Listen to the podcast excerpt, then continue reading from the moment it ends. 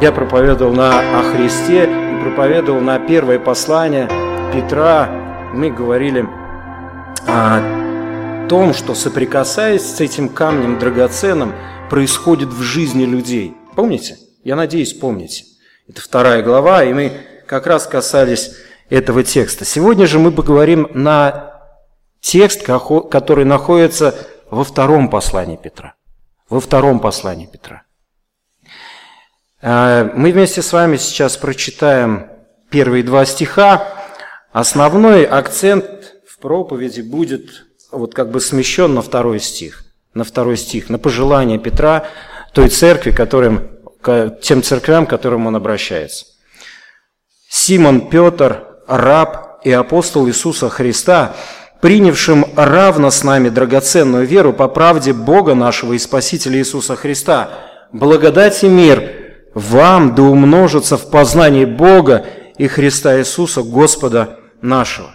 Апостол Петр писал данное послание буквально перед своей кончиной. Буквально перед своей кончиной. О чем он и говорит в 13-14 стихах первой главы. А вот что именно он говорит. «Справедливым же почитаю, доколе нахожусь в этой телесной храмине, возбуждать вас напоминанием, зная, что скоро должен оставить храмину мою, как и Господь наш Иисус Христос открыл мне». Представьте себе себя на месте апостола Петра, человек, который находится ну, в постоянном состоянии гонений. То есть это постоянный эмоциональный стресс. Это несравнимо с тем, в каком состоянии или в каком окружении сегодня живем мы. У нас стресс, о, кто-то мне что-то плохо сказал, кто-то мне боль эмоциональную причинил, куда-то меня не пригласили, а кто-то не сделал то, что должен был сделать. Нет, это было нечто другое. Петр находился в стесненных обстоятельствах и, скорее всего, находился в тюрьме, находясь в Риме, друзья мои. Так вот, вот находясь в этом э, состоянии, более того, он знает, что он скоро должен умереть. Я когда думаю об этом, и думаю, что бы я сделал, вот по своей природе, вот потому, кем я являюсь, наверное, скорее всего, я предположу, не дай Господь, чтобы именно так это было, когда я буду умирать, я закроюсь дома и скажу, ко мне никого не надо, мне плохо. Так вот, Петр знает, находясь в стесненных обстоятельствах, он пишет следующее. Он говорит, ребят, Бог мне сказал, что я скоро умру. Причем он мне сказал, что я умру, скорее всего, мучительной смертью. Но вот что бы я хотел сказать вам. И он передает, передает эти важные истины. Истины, которые важны для каждого из нас сегодня, друзья мои. Мне бы хотелось, чтобы эти истины действительно коснулись ваших сердец. Это то, что реально работает. Это то, что реально дарует счастье. Это то, что меняет наше, нашу пассивность на активность. Это то, что меняет наши эмоции. Вот это угрюм. Целую неделю прожил. Пришел в это собрание. И сейчас я здесь, наверное, что-то услышу, а может ничего, но как минимум мне никто не скажет грубого слова, Посижу я здесь, хотя этот брат или эта сестра рядом, я помню, как она отнеслась ко мне не очень хорошо. Но тем не менее, сейчас хоть она молчит, но, наверное, думает что-то про меня плохо.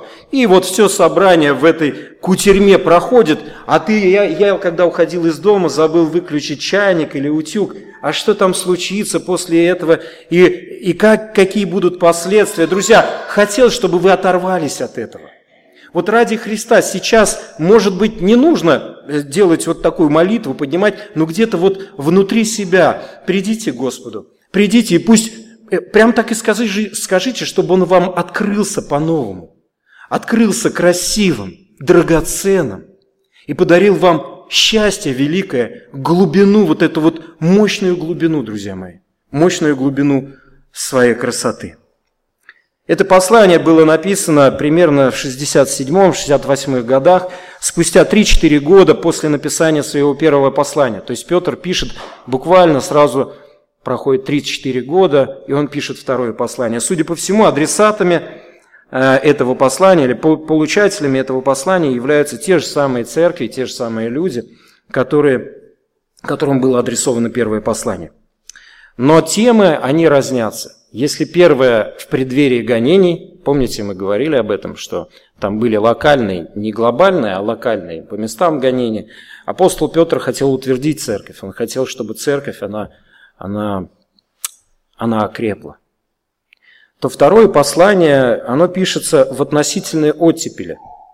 То есть нету вот таких вот страшных гонений, хотя Петр уже знает, что э, он скоро умрет, и он пишет это послание с целью, с определенной целью. Причиной его написания является появление лжеучителей. Появляются лжеучители, в принципе, это очень похоже на 90-е годы. Вы помните, да, свобода в России, вероисповедание, и кто сюда только с гуманитаркой не поехал. И кто в какие церкви только не пошел. Главное, как Алексей Прокопенко сказал, я к баптистам пришел только по одной причине. Там вещи давали. Гуманитарная помощь была, говорит. И я пошел, узнал, увидел свитер красивый, говорит, на своем друге. Он сказал, слушай, пойдем туда, там вещи нормальные дают. Ну и, говорит, тоже пошел с другом. А одеться надо было, 90-е годы. Трудно, тяжело. Так вот, нечто подобное происходило и тогда, нечто подобное, не совсем то же самое, но в относительном спокойствии начали появляться такие околохристианские культы, которые учили иному, друзья мои. Некоторые толкователи считают, что Петр опасался влияния их развратной жизни. То есть они думали, и вы будете, когда читать второе послание Петра, вы увидите действительно, что это люди, которые вели аморальный образ жизни, представляясь учителями христианскими, тем не менее их жизнь, она олицетворяла аморальность, то есть они безнравственны были. Но вот если мы посмотрим на то, как формулирует проблему этого послания апостол Петр, он говорит следующее. Вторая глава, первый стих.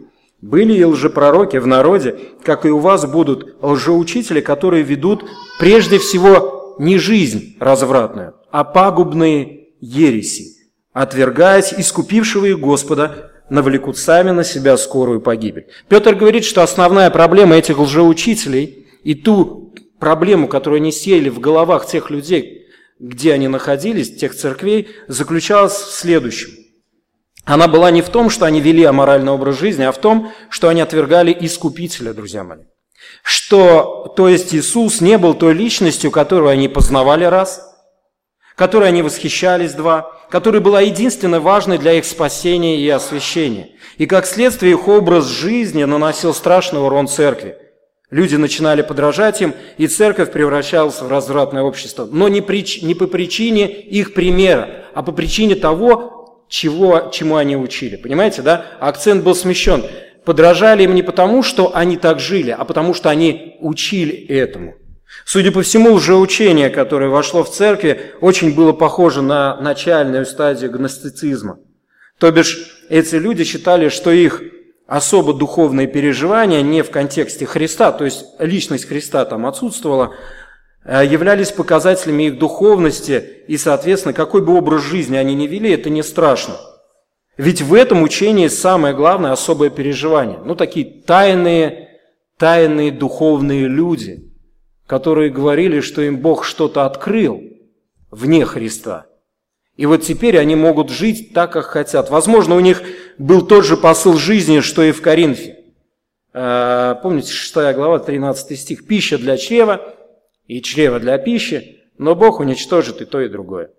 Это посыл коринфянских верующих и, скорее всего, и тех верующих, которые там были. Другими словами, в принципе, чрево – это такое вот состояние, Ешь ты, не ешь, все равно это уничтожит. Плоть, что она?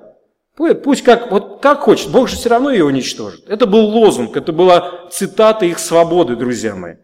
Петр на протяжении всего послания доказывает, что Христос является центром познания, что те, кто познают Христа, находят удовольствие в этом познании. Это познание не только спасительно для вечности, но и спасительно в настоящее время, во время их освящения. Это познание – развеивает все нападки лжеучителей, и именно об этом Петр говорит, говорит детально в первой главе. Первая глава, друзья мои, если вы будете читать первую главу второго послания Петра, это своеобразный богословский экскурс в историю о достаточности Иисуса Христа. Есть у кого-то сегодня сомнения есть, а достаточно ли его для прощения грехов, прошлых, настоящих, будущих, для освящения, для спасения, для еще чего бы то только не было. Если у вас появились сомнения, прочитайте первую главу, и вы найдете такое утешение, такую радость и такое ликование, что эта личность, вот эта личность, она вас не раздавит. Она скажет, доченька, сыночек, иди сюда, Сейчас я тебе покажу горизонты, гигантские горизонты, горизонты того, насколько ты счастливый на самом деле. На самом деле счастливый человек.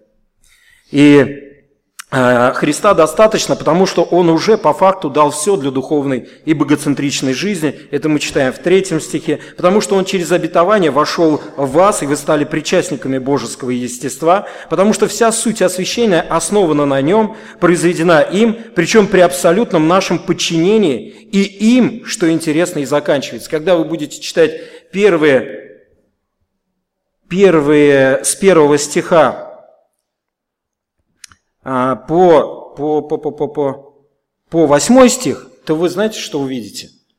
Он говорит, вам даровано все, вы живете им, и заканчивается следующим.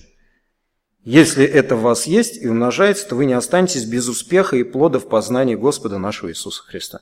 С познания начинается, познанием продолжается, познанием Христа заканчивается. Все вот вокруг этой личности. Абсолютно все вокруг этой личности, друзья мои. Петр акцентирует наше внимание на том, чтобы познание Иисуса Христа стало ключевым понятием и дисциплиной жизни. И вот мы подходим к тем стихам, которые станут основой для проповеди. Еще раз прочитаем, друзья мои. Я думаю, это важно, потому что мы будем некоторые э, детали, вот как бы кон- кон- конкретизировать некоторые детали этого текста.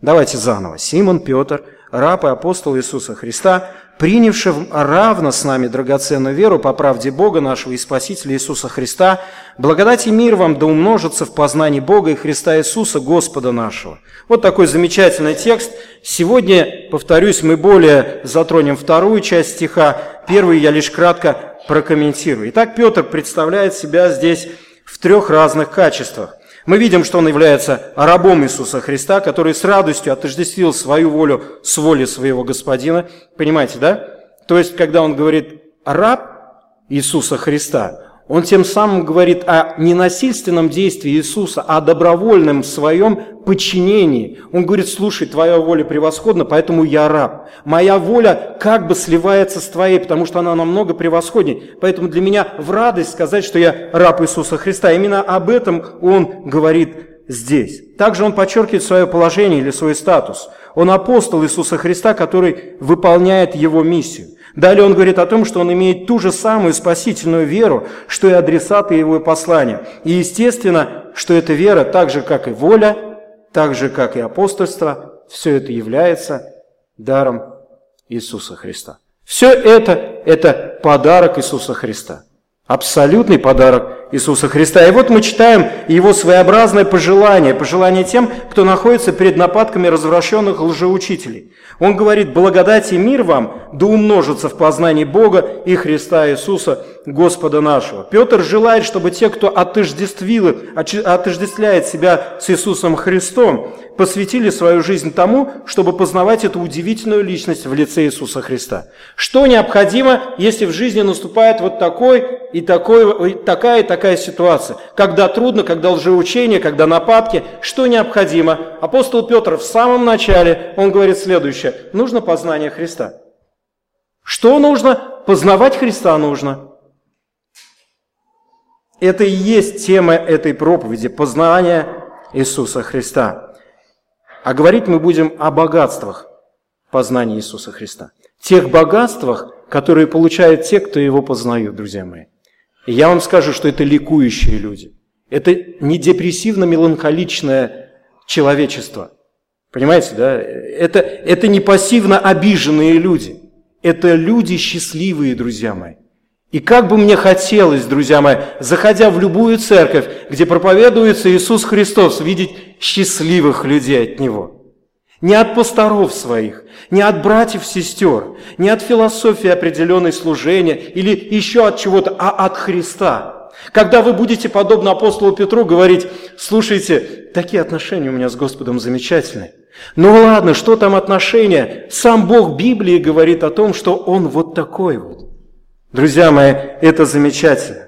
Это замечательно. Сегодня мы поговорим о двух таких вот составляющих этого богатства, которые приносит познание Иисуса Христа. И самое первое, что, о чем я буду говорить, или о чем Петр здесь говорит во втором стихе, познавая Христа, вы обогащаетесь Его личностью.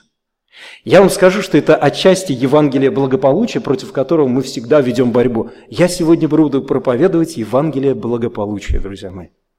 Не знаю, может быть, это будет последняя моя проповедь в вашей церкви. После этого мне запретят здесь говорить. Но, тем не менее, сегодня я буду проповедовать вам Евангелие благополучия.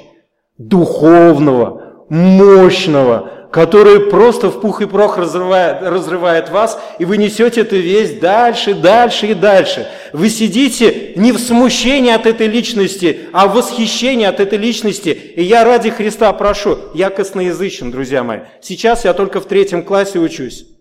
У меня сын старший учится в третьем классе, и поэтому я постигаю азы русского языка, математики, литературы. Я всю эту программу прохожу. Так вот, лет через семь у меня уже будет образование десятого класса, и тогда, возможно, не будет вот этих вот грамматических ошибок каких-то. Но пока вот вы должны как-то вот до третьего класса спуститься и понимать, перед вами человек, у которого словарный запас ограничен, перед вами человек, который косноязычен, но самое главное, что этот человек хочет сказать, Иисус – это наше счастье. И познавая этого Христа, вы будете в безумном восторге, потому что Он не оставляет своих деток, которые Его познают, без ничего. Без ничего, друзья мои. Итак, познавая Христа, вы обогащаетесь Его личностью. Этой личностью вы обогащаетесь в полной мере. Друзья мои, давайте мы прочитаем текст. По правде Бога, там говорится о вере, по правде Бога нашего и Спасителя Иисуса Христа, благодать и мир вам да умножится в познании Бога и Христа Иисуса Господа нашего, друзья мои. Первое, чем можно охарактеризовать эту личность, друзья мои, тем, что вы обогащаетесь Богом самим. Вы можете себе представить, вы обогащаетесь самим в лице Иисуса Христа, самим Богом. Грамматическая особенность первых двух стихов, там где написано «Бога и Господа нашего Иисуса Христа», говорит об одной личности. Если кому-то интересно, я могу прояснить, может кто-то поймет, это и английский язык может помочь, в принципе, Наташа, наверное, поймет, сейчас вспомнит сразу. Если перед двумя существительными одного рода и одного числа стоит впереди один артикль, и между ними стоит соединительный союз «и», то это говорится, это древнегреческий язык, правило, то это говорится об одной личности. Поэтому это еще одно доказательство, если вдруг встретитесь со свидетелями Иеговы или с кем-то, сказать, слушай, давай почитаем с тобой оригинал. Зачем нам синодальный, у вас свой там перевод. Давай посчитаем оригинал, в оригинале. И можете даже сказать, ты знаешь, что перед словом «Бог», который здесь стоит, стоит артикль. А ты знаешь, что дальше стоит союз «и», и вот эти два существительных, которые там находятся, говорят об одной личности. Все. И когда мы читаем этот текст, друзья, только представьте себе, здесь находятся люди, которые в определенный момент своей жизни обогатились уже этим Богом в личности Христа и начинают обогащаться. Я бы даже, знаете, как сказал, обогащаться не просто то, что Он вам дает что-то. Он открывает горизонты той красоты, которые заложены в лице Иисуса Христа. Лжеучители мало говорили о Искупителе. Они говорили о его недостаточности. Они отвергали его, э, они отвергали, если взять гностицизм, они отвергали то, что Иисус являлся Богом в полной мере. Они говорили, да, Он первое создание, но Он не Бог вечный. Но здесь апостол Петр говорит о том, что познавая Христа, познавая Христа как Бога, Бога и Спасителя, друзья мои. И когда мы только думаем, когда я разбирал этот текст, знаете, я начал думать, ну да, Бога, так просто все, ну понятно, ну Богом, да, я обогащаюсь Богом, ну и что из этого? И, друзья, когда начал изучать контекст Нового Завета, у меня голова начала лопать. А можно я только о Боге сегодня поговорю, которым вы обогащаетесь? Представляете, можно просто одну проповедь посвятить тому, что мы будем говорить, познавая Христа, эту личность, вот эту личность в лице Христа вы обогащаетесь самим Богом. И что из этого? И если вы будете смотреть на Евангелие, на Новый Завет, вот что из этого, друзья мои. Только Бог может прощать грехи. Вы обогащаетесь Богом, который прощает грехи. Евангелие от Марка, 2 глава, 5-7 стихи, друзья мои. Вы помните, прощаются тебе грехи твои, он говорит человеку, который не мог ходить. Почему? Почему он это делает? Фарисеи сразу же говорят, кто может прощать, кроме, кроме Бога? Кто может прощать грехи? Друзья, вам сам Бог в лице Христа простил грехи. И когда вы погружаетесь в эту личность, вы думаете, ох ты, ничего себе. Познавая Его, я познаю Бога. Я становлюсь богатой этой личностью, которая простила мне когда-то грехи и прощает мне грехи по сей день, какие-то, которые я совершаю каждый день. Когда мы говорим о Боге, мы говорим о том, что Он имеет право осуждать грешников. Матфея 25 глава 31-36 стих. Иисус осудит грешников и осуждает грешников. Это Бог, друзья мои. Он, та личность, 14 глава 1 стих, которая, как Бог, имеет право на то, чтобы вы Ему доверяли. Доверяли только этой личности. Никому, друзья мои, никому. Откуда вы знаете, с каким мотивом я вышел за эту кафедру? Откуда вы знаете? Но я могу сказать вам точно, у Бога всегда чистейший мотив. Там нету ни капли того, чтобы приправить туда вот свой яд, свою желчь, понимаете? Здесь, если Он здесь, друзья мои, там нету того, чтобы кому-то сейчас поднадавать за этой кафедрой. Но я больше чем уверен, когда проповедники сюда выходят, у них всегда в голове тот, кому хотелось бы поднадавать даже во время проповеди, буду откровенен с вами. Мои дорогие, мои дорогие, Иисус, Он Бог, и только Бог, Он достоин тому, чтобы Ему доверяли. Евангелие Иоанна, 14 глава, 5, 1 стих. А поскольку Он Бог, Он достоин того, чтобы Ему поклонялись. Мы поклоняемся тому, что нам нравится, не правда ли? Будь то вещь, будь то человек. Мы поклоняемся этому. Это же логично. Представьте себе, вы будете обогащаться тем, что является совершенством. Каждый уголок его естества. Каждый его мимика и жест будет возбуждать вас. Это, это просто совершенство, друзья мои. Ни с чем не сравнимое. Он Бог. И познавая Христа, вы познаете Бога, и вы обогащаетесь им, и у вас, у вас естественный будет восторг. Я больше чем уверен – больше, чем уверен. Евангелие от Иоанна, 5 глава, 18 стих. Исцеление грешников, он легко исцеляет. Что бы люди ни говорили, как бы ни говорили, но сегодня эта практика существует, она бывает, она удивительна, она бывает. Я помню, может быть, я вам рассказывал, однажды мне позвонили в 12 часов ночи, мои друзья, я был зол на них, помню, как сейчас я был зол на них, они сказали, у нас приехал родственник, приехал родственник Сучелов, Сибая. Приехал родственник Сибая, у него четвертая стадия рака. Он весил 100 килограмм, сейчас весит 40. Он у нас ночует, завтра вот он идет в больницу со своими снимками, его везут. А, он у нас. Не мог бы ты прийти и поговорить с ним о Христе? О, что было со мной, друзья мои? У вас что, языков нет, что ли? У вас вот языков нет, чтобы поговорить с ним о Христе? Надо было видеть мою жену. Да ты с ума сошел, ты куда пойдешь 12 часов? И я обессиленный, без молитвы, пошел униженный и оскорбленный туда. Машин тогда еще не было. Я пришел туда, передо мной лежал желтый человек, просто желтый человек, который умирал. Он меня начал брать эти снимки свои, показывать. Вот метастаз сюда пошла, вот видишь, здесь она. Ух ты, я думаю, еще погрузил. Он, у меня и так счастье было полное. А он меня погрузил вообще в счастье полное. Я сразу начал представлять эти метастазы у себя.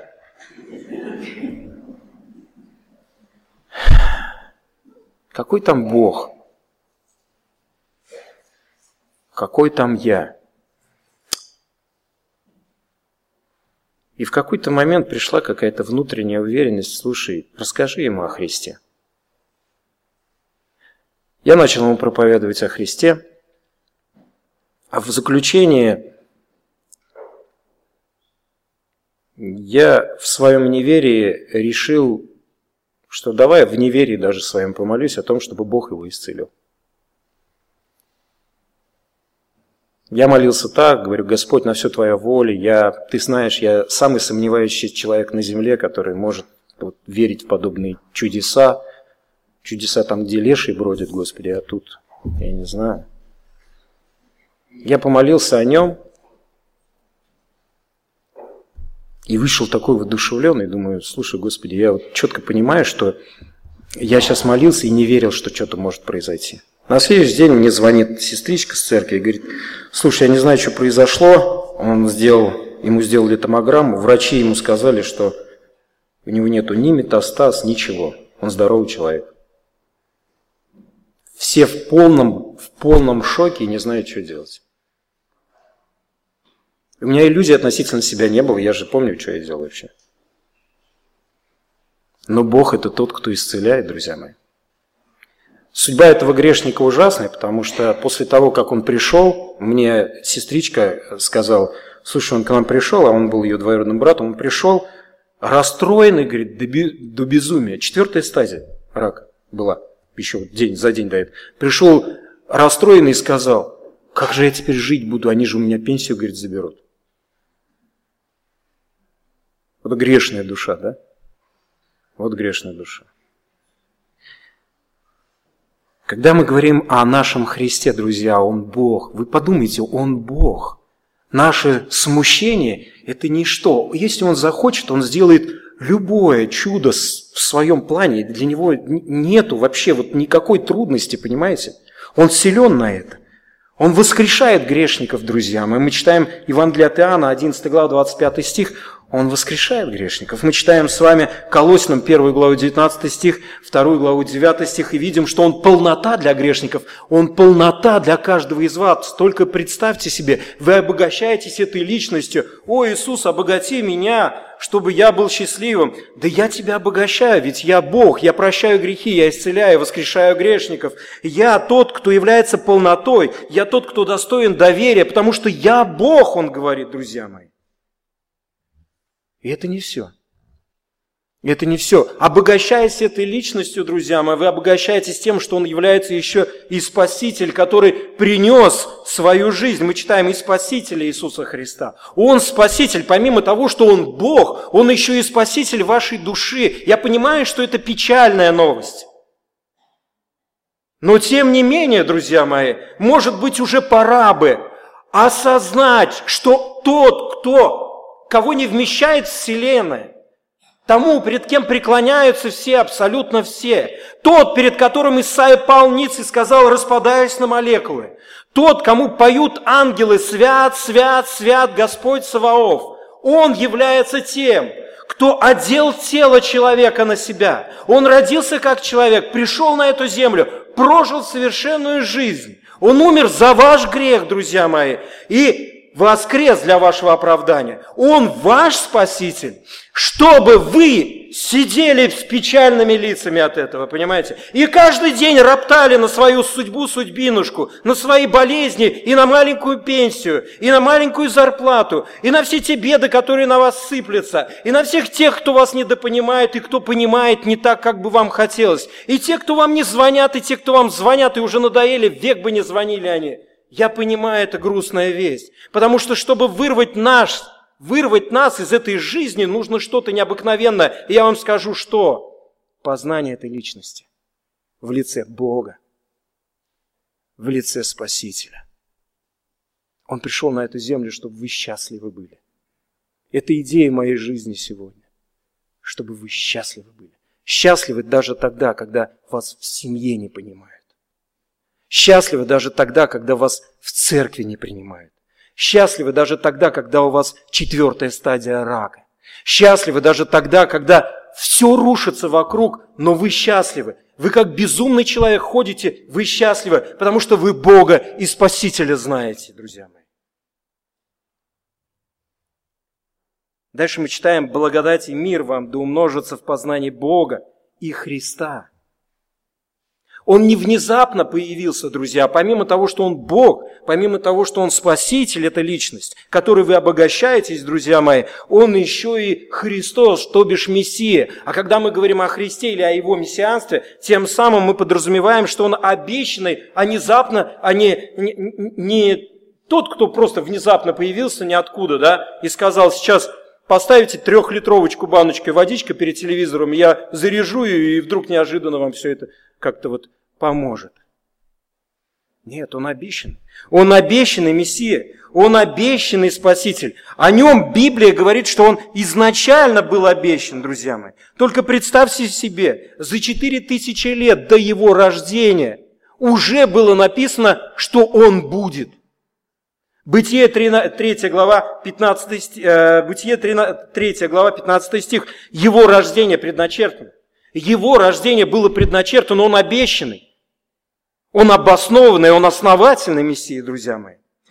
Место его рождения, Вифлеем, описано в Михее 5 главе 2 стихе, за 600 лет до его рождения. За 600 лет до его рождения. Время его жизни и смерти вытекает из книги Даниила, 9 глава, 25 стих, 536 6 год до Рождества Христова. Он обещанный, не внезапно появившийся, понимаете? Он не просто как-то вот появился, он обоснованный, он основательный, он Христос, он Мессия, о котором писали за 4000 лет, за 600 лет до его Рождества, за 500 лет до его Рождества.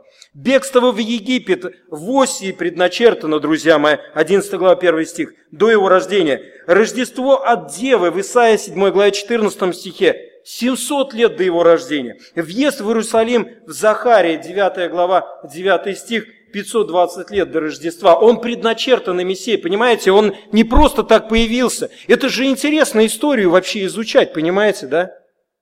Это удивительно. Дальше мы читаем Иисуса.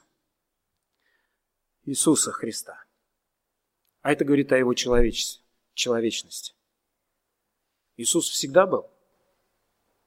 Иисус, я спрашиваю, всегда был, друзья мои? Нет, друзья мои. Иисус всегда будет.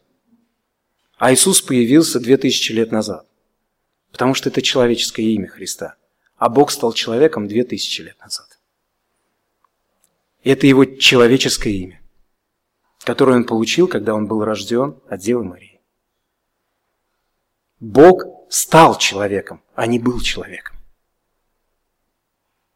И человеком он стал ради вас. Чтобы вы были счастливы, друзья мои. Бог стал человеком, чтобы вы были счастливы. Знаете, о чем это говорит? О том, что Он очень вас понимает.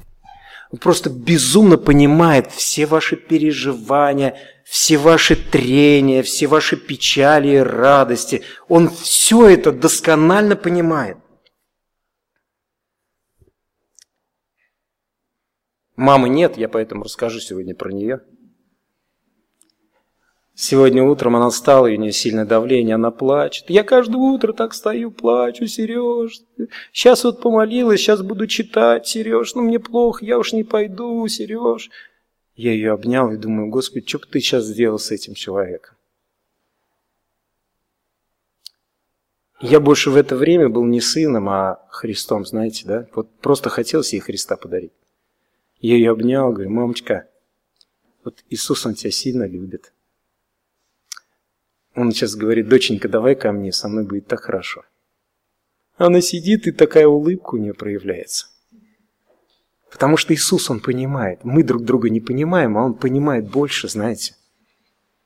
Человеку порой, мы, мы думаем, что нам необходимо это, а нам порой просто вот ласка Христа нужна. Это удивительно, друзья мои. Это удивительно, друзья мои. Это удивительно. Он, он человек и знает детали нашего существа. Представляете, кем мы обогащаемся?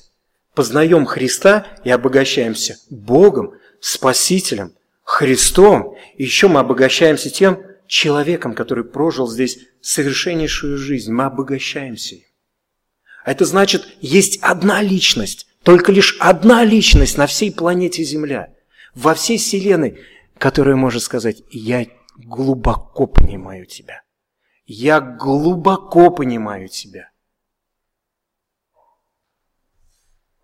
И дальше мы читаем и Господа нашего. Это руководитель нашего бытия. Он Господь, у него все под контролем. Представьте себе, пять качеств Христа, этой личности подчеркнуты, и вы познаете и обогащаетесь. Вы обогащаетесь посредством познания этой личности, вы познаете эти детали, и у вас не может других слов быть, кроме как «Ох ты, вот это да! Ох ты, вот это да!» Мы читаем в познании, друзья мои, в познании, в познании Бога и Христа Иисуса Господа нашего.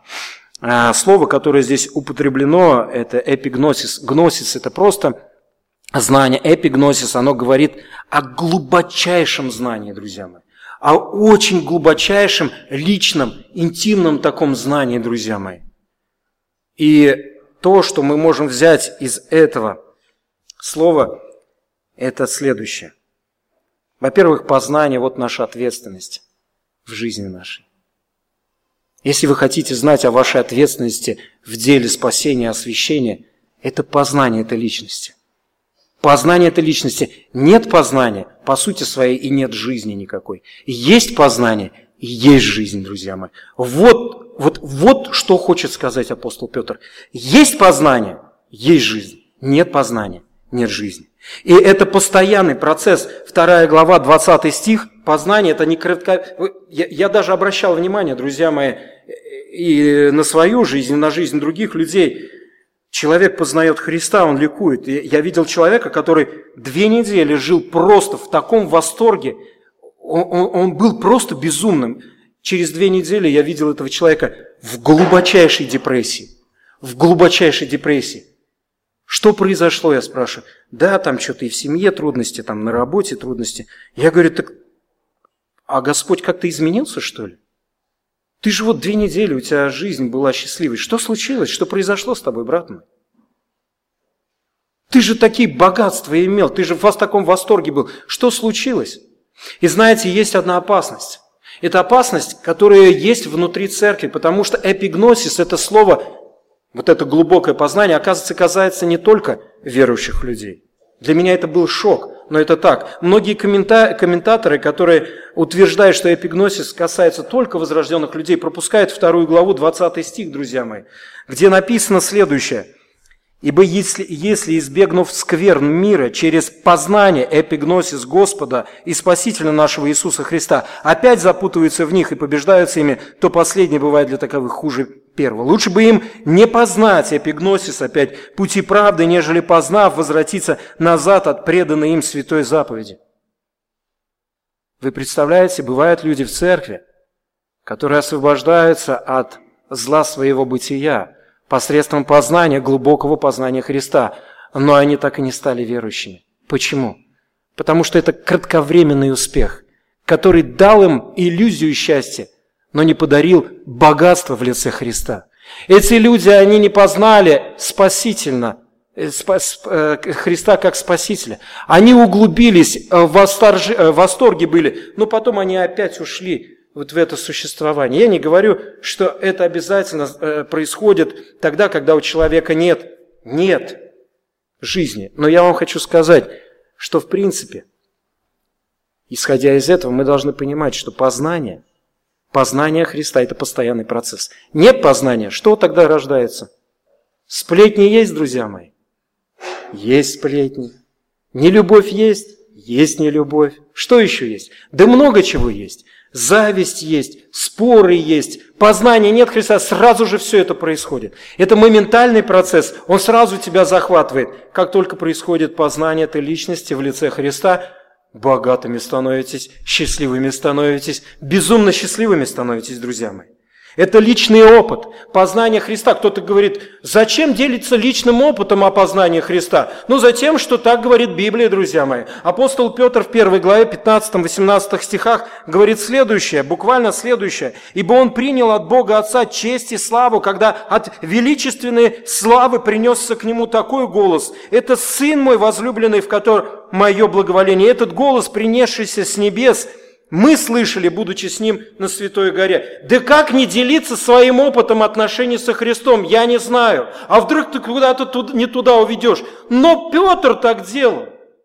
Я сегодня стал и молился, у нас была пресвитерская, Саша делился с опытом, опытом своих отношений с Господом, это было интересно. Все братья сидели по и слушали и говорили, да, это удивительно. Да, это удивительно, это замечательно. У меня вдруг проснулось дикое желание молиться ему долго и счастливо. Почему я не должен об этом говорить? Братья и сестры, это счастливая, благая весть. Почему я не должен просто восторгаться этим Спасителем, которого вдруг я неожиданно полюбил, и призываю вас любить его, друзья мои, потому что это счастье. Потому что это счастье, друзья мои. Познание – это не только личный опыт. Более того, апостол Петр говорит, он должен быть обоснованным. У нас есть личный опыт – и мы им делимся. Но Петр далее говорит в 19 стихе, «И при том мы имеем вернейшее пророческое слово, и вы хорошо делаете, делаете, что обращаетесь к нему, как к светильнику, сияющему в темном месте, доколе не начнет расцветать день и не взойдет утренняя звезда в сердцах ваших». Утренняя звезда, Откровение, 22 глава, 16 стих. Утренней звездой назван Иисус Христос. Доколе не зайдет утренняя звезда в сердцах ваших. Господи, так хочу, чтобы Ты там господствовал и просто Ты, ты был моим счастьем. Не важно, что говорят, не важно, как относятся, не важно, что будут говорить, важно, каковы мои отношения с Тобой.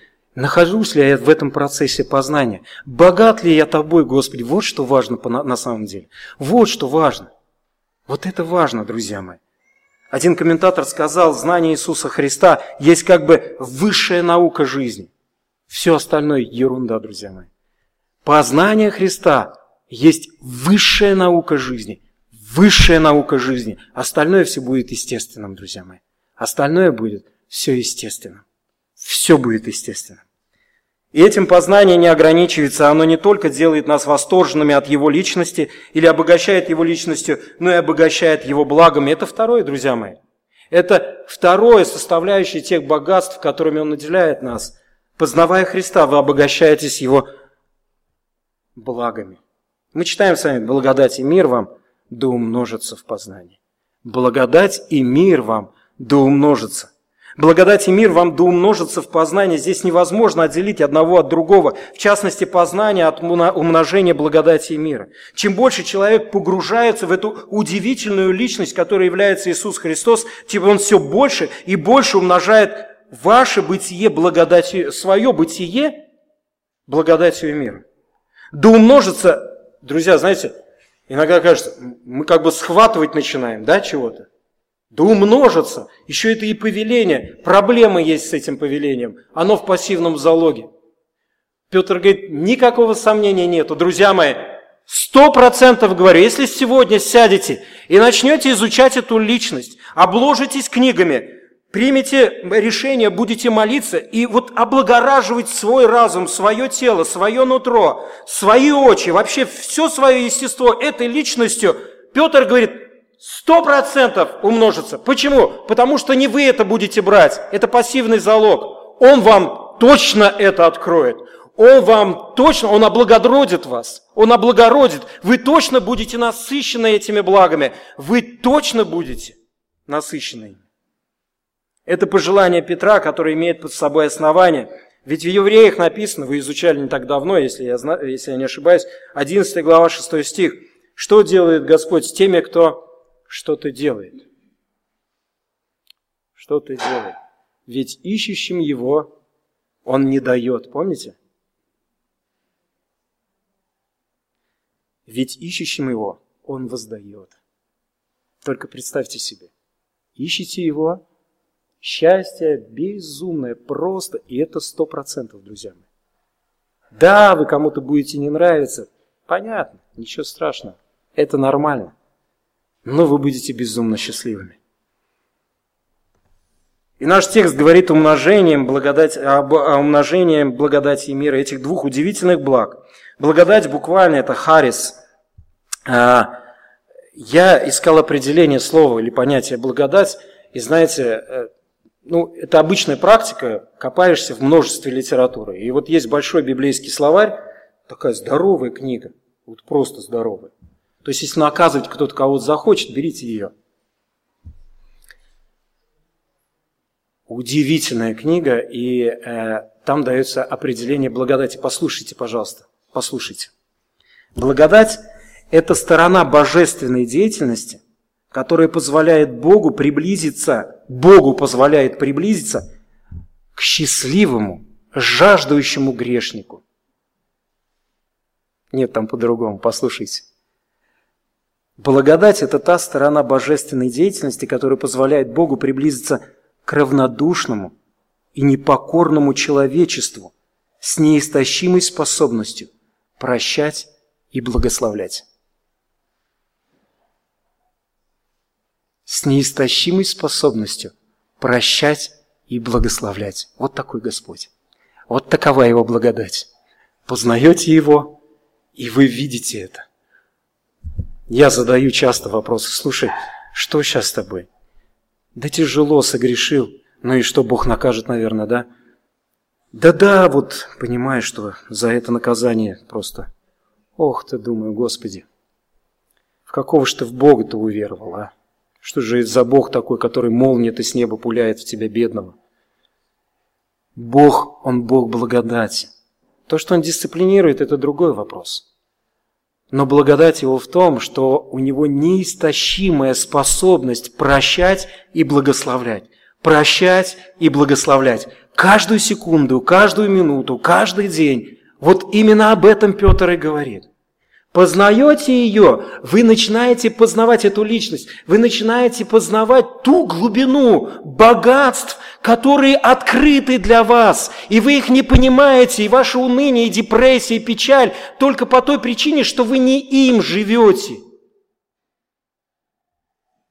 Возрастая в благодати, если мы посмотрим на вообще контекст Нового Завета, возрастая в благодати, вы обогащаетесь тем, что в вас видно больше Божьей любви к ближним. 1 Иоанна 4 глава 7-9 стихи. Позвольте, я прочитаю. Это удивительные слова. Послушайте.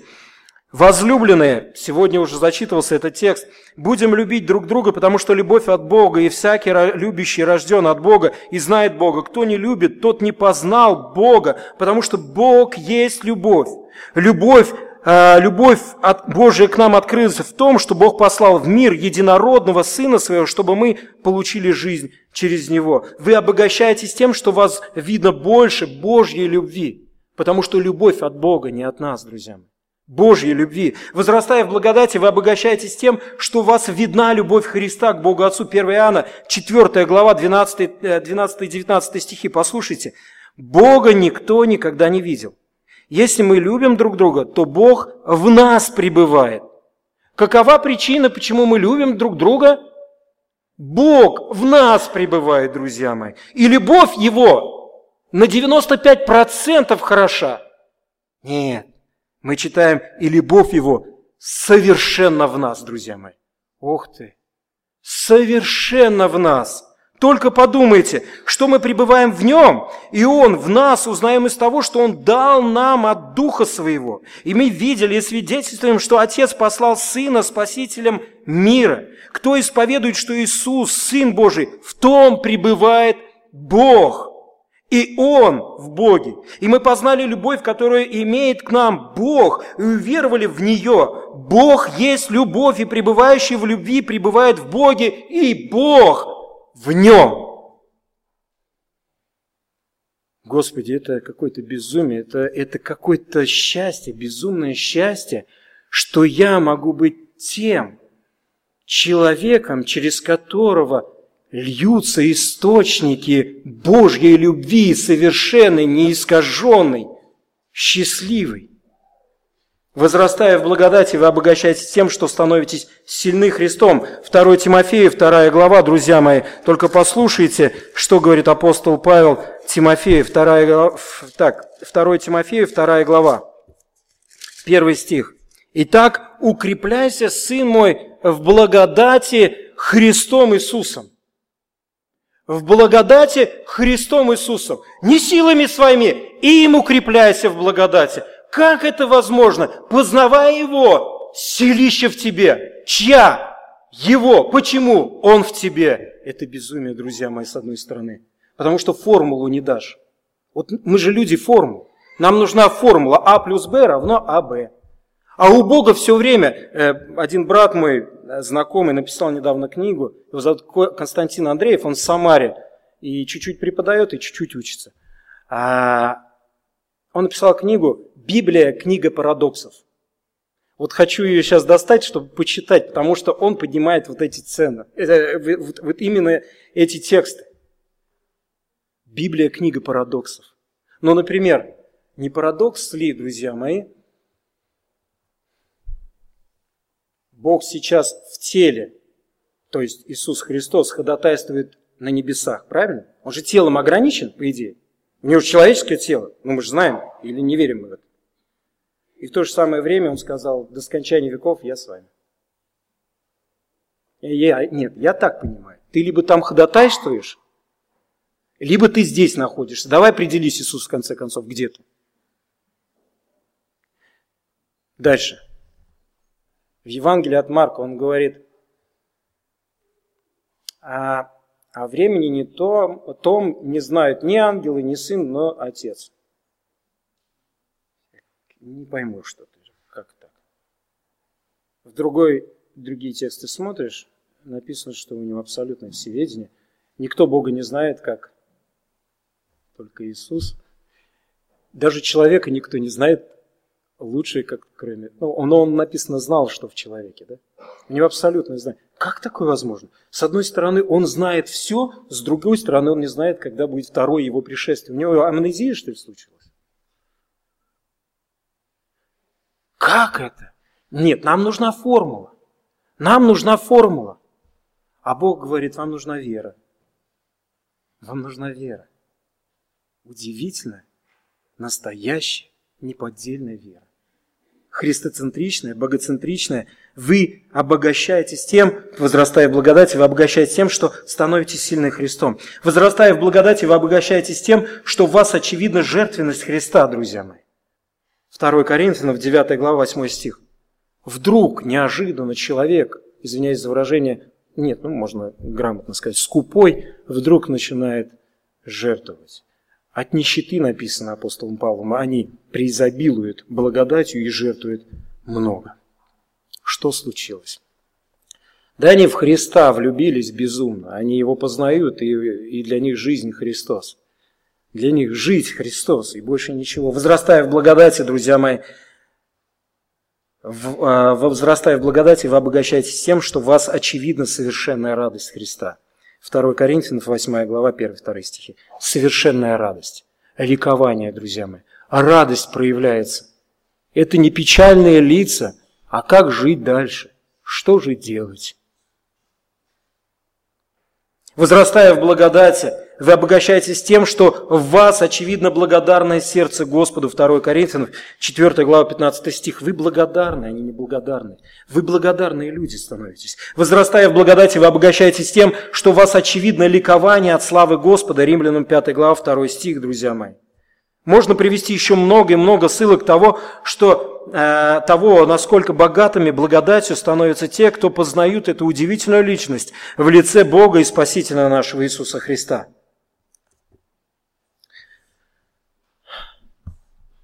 Что бы я хотел пожелать моей возлюбленной церкви, церкви, библейской церкви Благодать, города Салавата.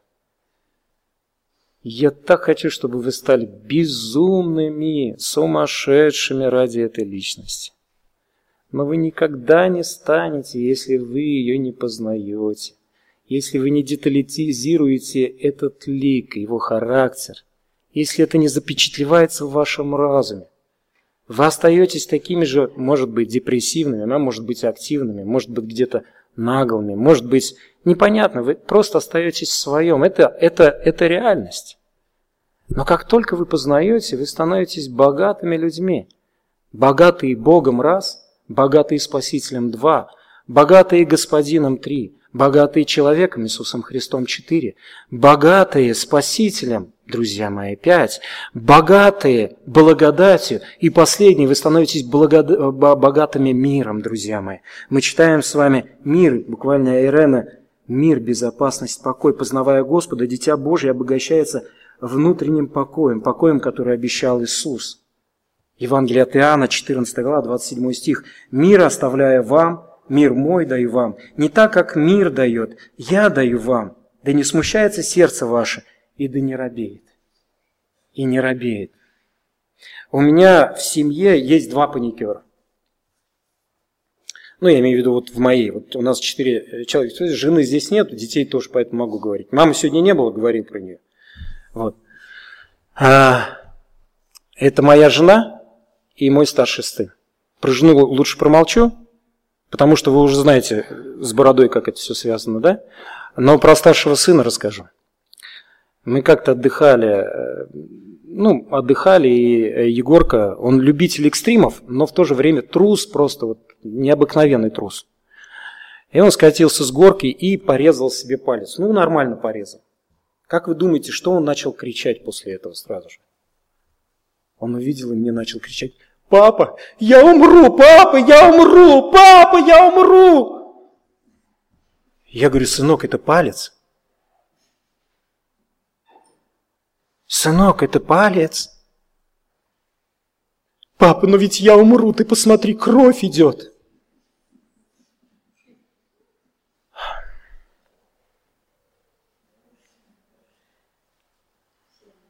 Моя жена сегодня утром, ладно, расскажу. Моя жена сегодня утром звонит мне и говорит, ты представляешь, Егор меня обманул. Как жить теперь с этим?